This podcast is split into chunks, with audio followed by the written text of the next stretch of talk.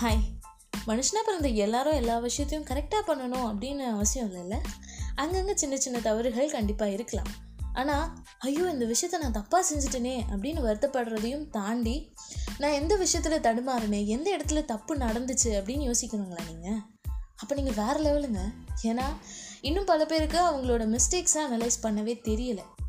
அதனால தானோ என்னவோ அவங்க இன்னும் அவங்களோட தவறுகளை திருத்திக்க முடியாமல் ஒரு நிலைமையில் இருக்காங்க.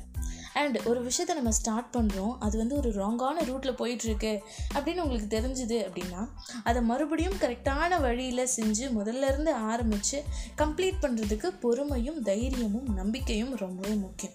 ஆக இந்த மூணு விஷயத்தையும் மனசில் வச்சுக்கிட்டு எந்த ஒரு மிஸ்டேக்ஸாக இருந்தாலும் பரவாயில்ல அங்கே எங்கே தவறு நடந்திருக்கு அப்படிங்கிறத பார்த்து அண்ட் மறுபடியும் முதல்ல இருந்து ஸ்டார்ட் பண்ணி கம்ப்ளீட் பண்ணுங்கள் சக்ஸஸ் உங்ககிட்ட and still you have your time Don't worry, be happy, be positive, and spread positive.